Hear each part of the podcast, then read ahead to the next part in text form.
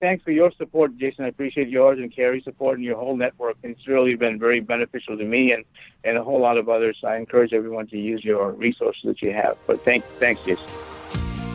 Welcome to the Creating Wealth Show with Jason Hartman. You're about to learn a new slant on investing, some exciting techniques, and fresh new approaches to the world's most historically proven asset class that will enable you to create more wealth and freedom than you ever thought possible. Jason is a genuine self made multimillionaire who's actually been there and done it. He's a successful investor, lender, developer, and entrepreneur who's owned properties in 11 states, had hundreds of tenants, and been involved in thousands of real estate transactions. This program will help you follow in Jason's footsteps on the road to your financial independence day. You really can do it. And now, here's your host, Jason Hartman, with the complete solution for real estate investors. Welcome to episode 1255, 1255. Thanks for joining us today. We've got the second half of yesterday's interview talking about the Atlas Society and the value of labor versus capital and what that means in the economy. Today, we got a few things to talk about before we get to part two of that. I've got Adam back with me. Adam, welcome. Good to be back. So, we're going to talk about refinance eligibility cash out refis, what that means to the overall market. But first, I want to talk about microscopic creatures. Very and real estate has, specific stuff here. This this has very little to do with real estate. but I was fascinated by this and I just have to share it with our listeners. So, did you know, dear listeners, before we get to the new refi rules and refi eligibility, uh, and we talk about money, that there are these microscopic creatures, and I believe they're called tardigrades. What a weird name. And they can live almost anywhere. In fact, an Israeli probe that landed on the moon took a bunch of these with them and left them on the moon. And apparently, these things, these creatures, they think they're still alive living on the moon. They think they're the only creature that can live on the moon. Adam, this is crazy. yeah. But they yeah. say they can't colonize because they need atmosphere and liquid water. So they're just going to kind of hang to out. reproduce. Yeah. yeah. they can they can hang out and live, but they cannot procreate. Yeah. So uh, I love without... this quote. It said, "But it could be possible to bring them back to Earth and then add water." I, I, know this is like the like craziest. Like a chia pet. You just bring it in, you add some water, and suddenly you got. this is the craziest creature ever, right? Okay. This microscopic creature. So the article says when humans return to the moon, they may find other living creatures waiting for them. The cargo on an Israeli private lunar lander private, by the way, not a government lunar lander. It's called Beresheet, I guess, that crashed into the moon's surface in April, okay, included a box full of a few thousand dehydrated tardigrades. The microscopic creatures, considered one of the toughest animals on the planet, well, and now on the moon, okay, are the only known living things thought to be able to survive in outer space per Newsweek. Boy, Newsweek's still around? I thought they went out of business. I guess they're still around. Probably okay. print anymore. It's just a website. Yeah, yeah. Okay. And they may be doing that now. It says, quote, our payload may be the only surviving thing from that mission. The founder of the US based organization that put the lunar library on Beresheet, including the tardigrades, told Wired magazine, right? Okay, so they could live there for years. Tardigrades can survive pressures comparable to the ones created when asteroids strike Earth, an expert tells The Guardian. So a small crash like this is nothing to them, okay? Adam, what else does it say? I mean, they can go up to 304 degrees Fahrenheit. They so, so they can live in 304 degrees. Fahrenheit. That, that's totally amazing. Okay. they just get rid of all their water and hang out. Apparently, I mean that's yeah. so, yeah, if you can so, survive an asteroid strike, I think you're you're going to be just fine. You're pretty good. So, you know, we've all heard about cryogenics, right? And I actually, on my longevity and biohacking show, I interviewed two companies, two different companies on two different episodes that actually freeze people. And they think one day they may be able to bring them back to life right? We can't do this yet. And the reason why is because our bodies have so much water in the cells, right? And once the water is frozen, now I, I'm no scientist, okay? I'm, I'm, I'm just a layperson. But the basic idea is once the water is frozen, including the water in our cells of our bodies, right? It changes its whole nature and cannot be brought back it's a different it's a whole different ball game then, right? But these little creatures can be frozen. It says one survived being frozen for 30 years. Okay? For 30 years, it was frozen. That's because they can expel all of the water in their cells and continue living in a dormant, what's called a TUN, T U N state, with their metabolic processes switched off until rehydrated. like you said, just add water like a chia pet, right? Dehydrated inactive tardigrades have been rehydrated and revived up to a decade later, possibly even longer. Still, they won't be able to multiply on the lunar surface. They cannot colonize the moon because there is no atmosphere and no liquid water, the expert says. That just means we haven't been up there long enough yet. Yeah, yeah. It could Give be possible. A chance. But listen to this could be possible to bring them back to Earth and then add water, and they should resurrect. Wow. I just had to share that because I thought it was quite fascinating. And it says okay, here they're likely to see the sun die, so they're going to be around a while. Yeah, yeah, that's they, are the only creature that will uh, live long enough to see our sun eventually die. Wow, crazy story. Okay, Adam. In other news, in real estate news, yeah, this is a real estate show, right? What's that have to do with creating wealth? I don't know, but had to share. Well, I mean, I guess it could have something to do with creating wealth because if you get to travel to the moon with Elon Musk or anything like that, you can go hang out and go see if you can find any of them. That's right. And and will that be before or after the Tesla bankruptcy, the upcoming Tesla bankruptcy? we'll he'll still see. have the money. Yeah, he'll have the money. That's true, and he's got his other companies. But uh, yeah, okay. So let's talk about refinancing. The lower interest rates hugely significant. The lower rates have already made another 8.2 million eligible for refinance. And if, if the rates drop another eighth of a percentage point, it would push that total to 9.7 million. This is according to Housing Wire. Tell us a little more, Adam. So essentially, as the rates continue to go down, people become more and more incentivized to actually refinance because, you know, with rates where they were before, you know, as they were going up, people who had 4% rates, 3.5% rates, it didn't make any sense for them financially to do it. But as their rates continued going down, at some point you get to the, the rate where even if it's not the exact same rate, it still makes sense financially because you can pull your money out and use it somewhere else. And so as it gets down, just more and more people are becoming eligible for it and taking advantage of it. So here's the thing. I always talk about my trademark idea of refi till you die, refi till you die uh, slang. In the refi till you die plan, I was illustrating back in 2004, 2005, 2006, a 12 year plan for refi till you die. So it's now 2019. So if you bought a property from me back in 2007, you went to my Creating Wealth seminar and you thought that refi to die plan looks good.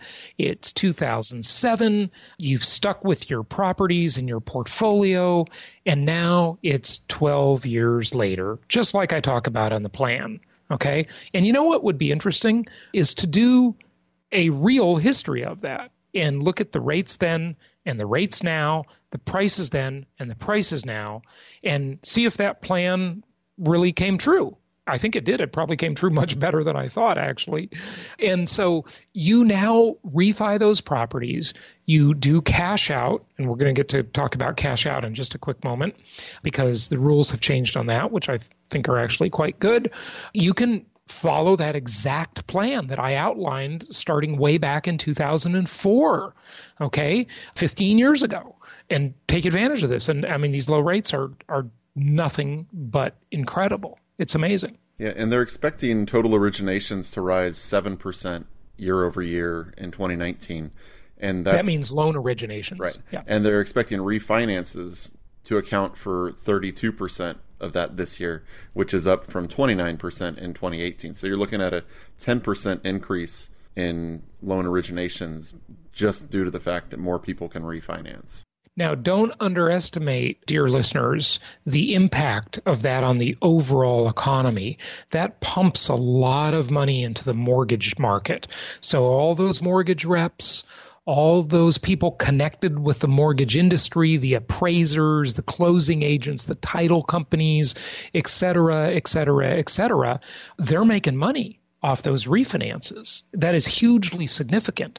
That money flows into the economy and a lot of stuff happens. And then if the owner of the property took cash out, that money has a hugely stimulative effect as well. They might remodel, they'll spend it somewhere, okay, or invest it somewhere. So that's really incredible.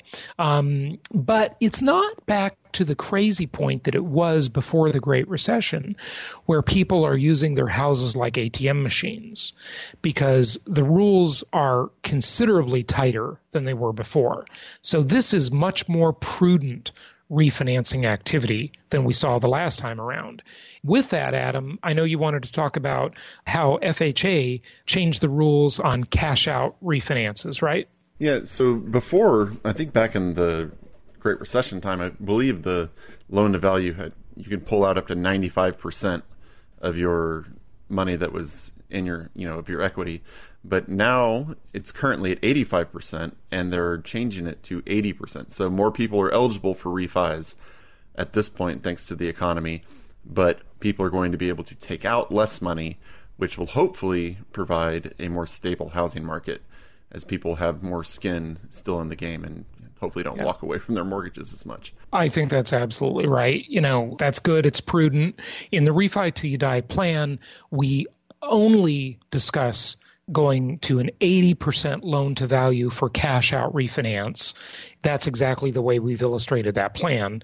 You know, I was showing that way back in 2004, 15 years ago, and the interest rates are considerably well, they're much lower than they were then and just super desirable mortgage climate.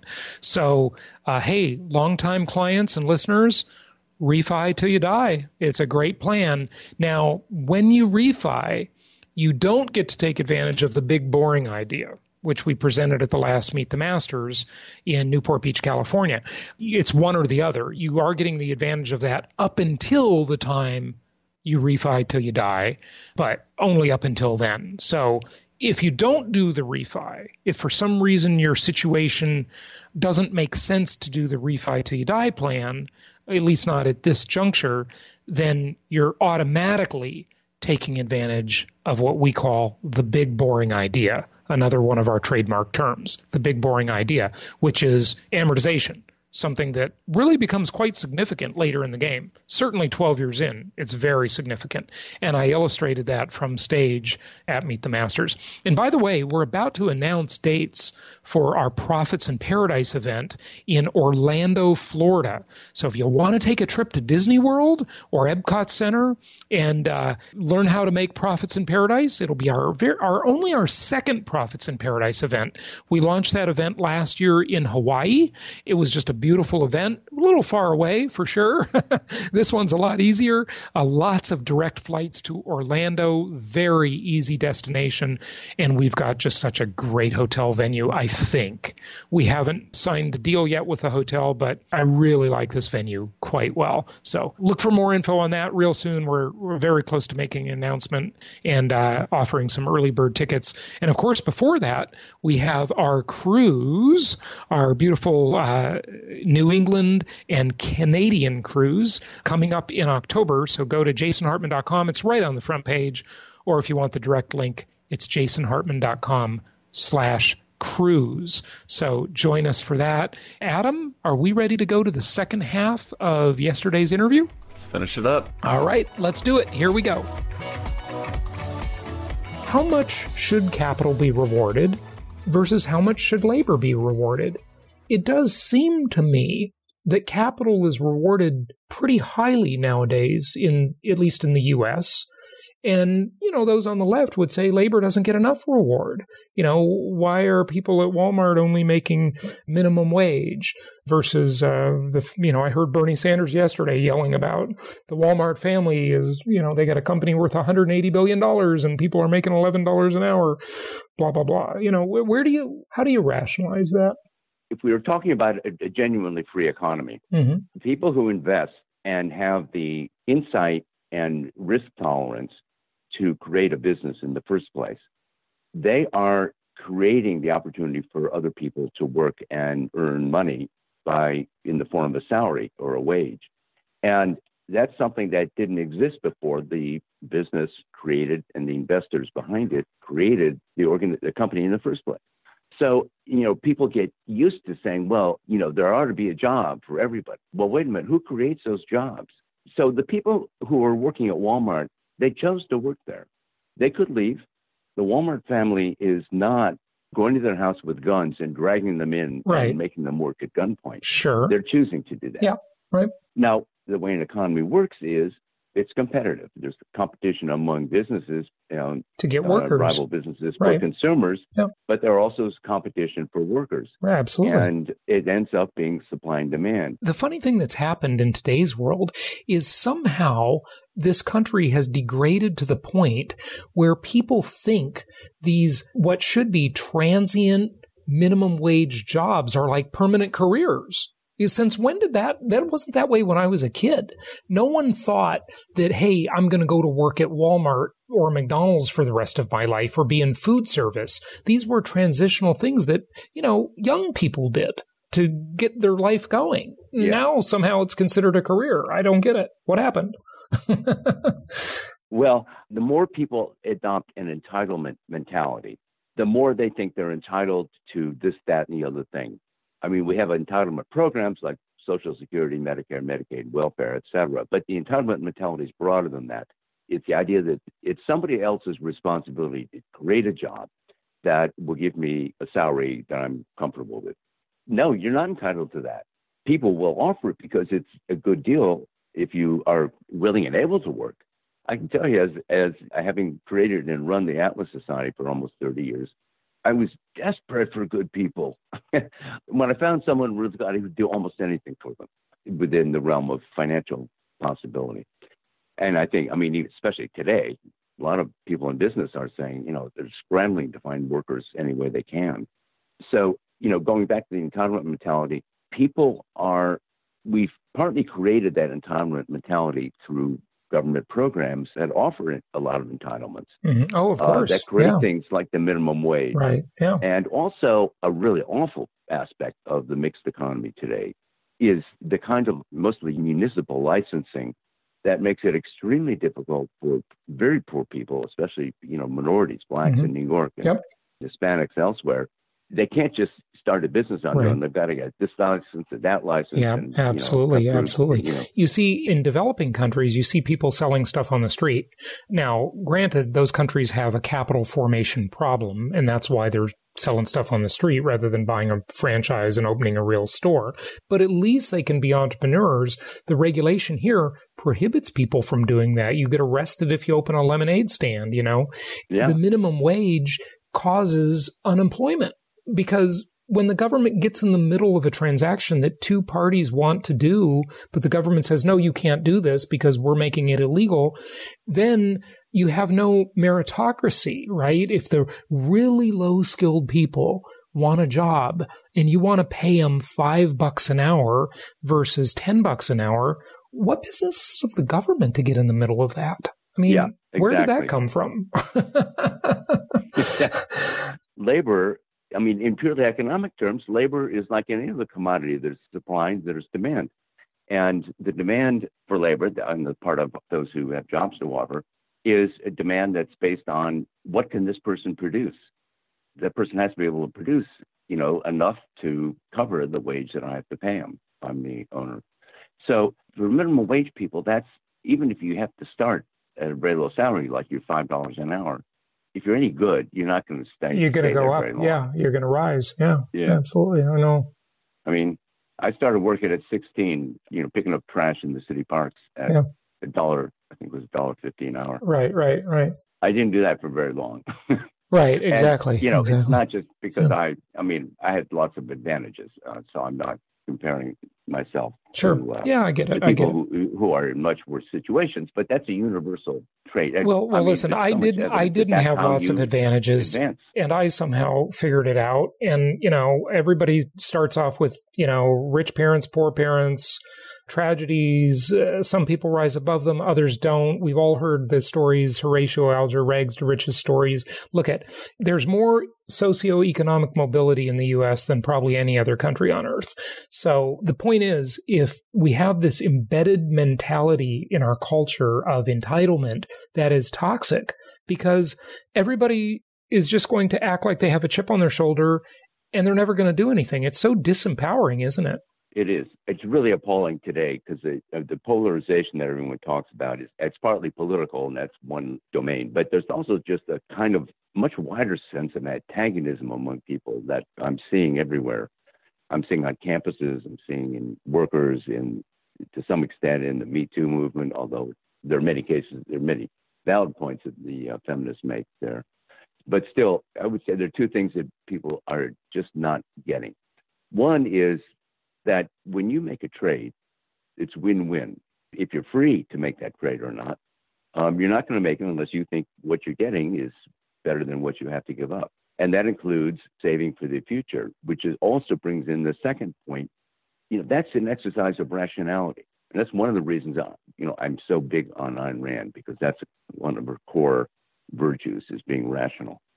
And the whole idea that you can just not even think about the future is irrational. Yep, absolutely. Okay, well, wrap this up for us if you would, and just answer one more question. What is the difference between closed objectivism and open objectivism? I, would never heard that before. There's some distinction there, right? Yeah, this goes back to the conflict I was having back in the late 80s, 90s, which led me to found the uh, my organization. A conflict with the, the Ayn Rand Institute the idea of closed objectivism, as I understand it, is that objectivism as a philosophy is all but only what Ayn Rand said or wrote or endorsed um, while she was alive. That is, it's a fixed, closed system. There's nothing will be added to the philosophy. It is complete, and all we can do is expound what Rand said. To me, as an intellectual, as a philosopher, that struck me as crazy Uh, when I began to realize that that was part of the operating policy. I think of objectivism as a body of knowledge, like any other body of knowledge. I mean, I use Darwin as as an example. Darwin, you know, was a genius who created the theory of evolution, but the uh, theory of evolution didn't stop with Darwin. Darwinism, you know, we could say keeps expanding by people who biologists who are adding to his insights, standing on his shoulders. And you could say the same thing about you know, physics in Isaac Newton or Einstein. So I think there are a lot of questions in philosophy that Ayn Rand did not address. I mean, it's amazing the number that she did. I mean, she was a genius. But there's still lots of questions that we'd like to develop good answers, solid answers to. And so that means the idea of open objectivism is that the philosophy is open to expansion, mm-hmm. to possible revision if yeah, we find okay. out that the things have to be revised not the core principles. It does have a core set of ideas. If I believed that those were false, I would certainly not call myself an objectivist. But I think there are lots of things that are not at, at the surface. And that's what I do as a philosopher is explore and write about those issues. And I, I think I've advanced the philosophy mm-hmm. in various ways. Good, good. Wrap up the discussion we were having and give out your website for us. So just uh, go back to the discussion and just give us a closing thought on that and, and give out your website if you would our website is um, atlassociety.org. We have a huge library of articles going back over 30 years about the philosophy. We also have lots and lots of videos, audio courses, and we also have a, now a very active Facebook page. So you can just search for Atlas Society on uh, Facebook. We have one of our things that we do a lot of is uh, the graphic memes. You know, just a picture and a saying, and it, to, to make a quick point. You know, yeah. a quick point. Yeah, soundbite, so to Good. speak. But they're they're very effective. I urge your listeners who might be interested or who are already familiar with Ayn Rand to um, take a look at the site. And I think what you'll find there, among many other things, is much more discussion of the kinds of issues that Jason, you and I have been talking about. Mm-hmm. Especially, you know, the difference between crony capitalism and real capitalism, mm-hmm.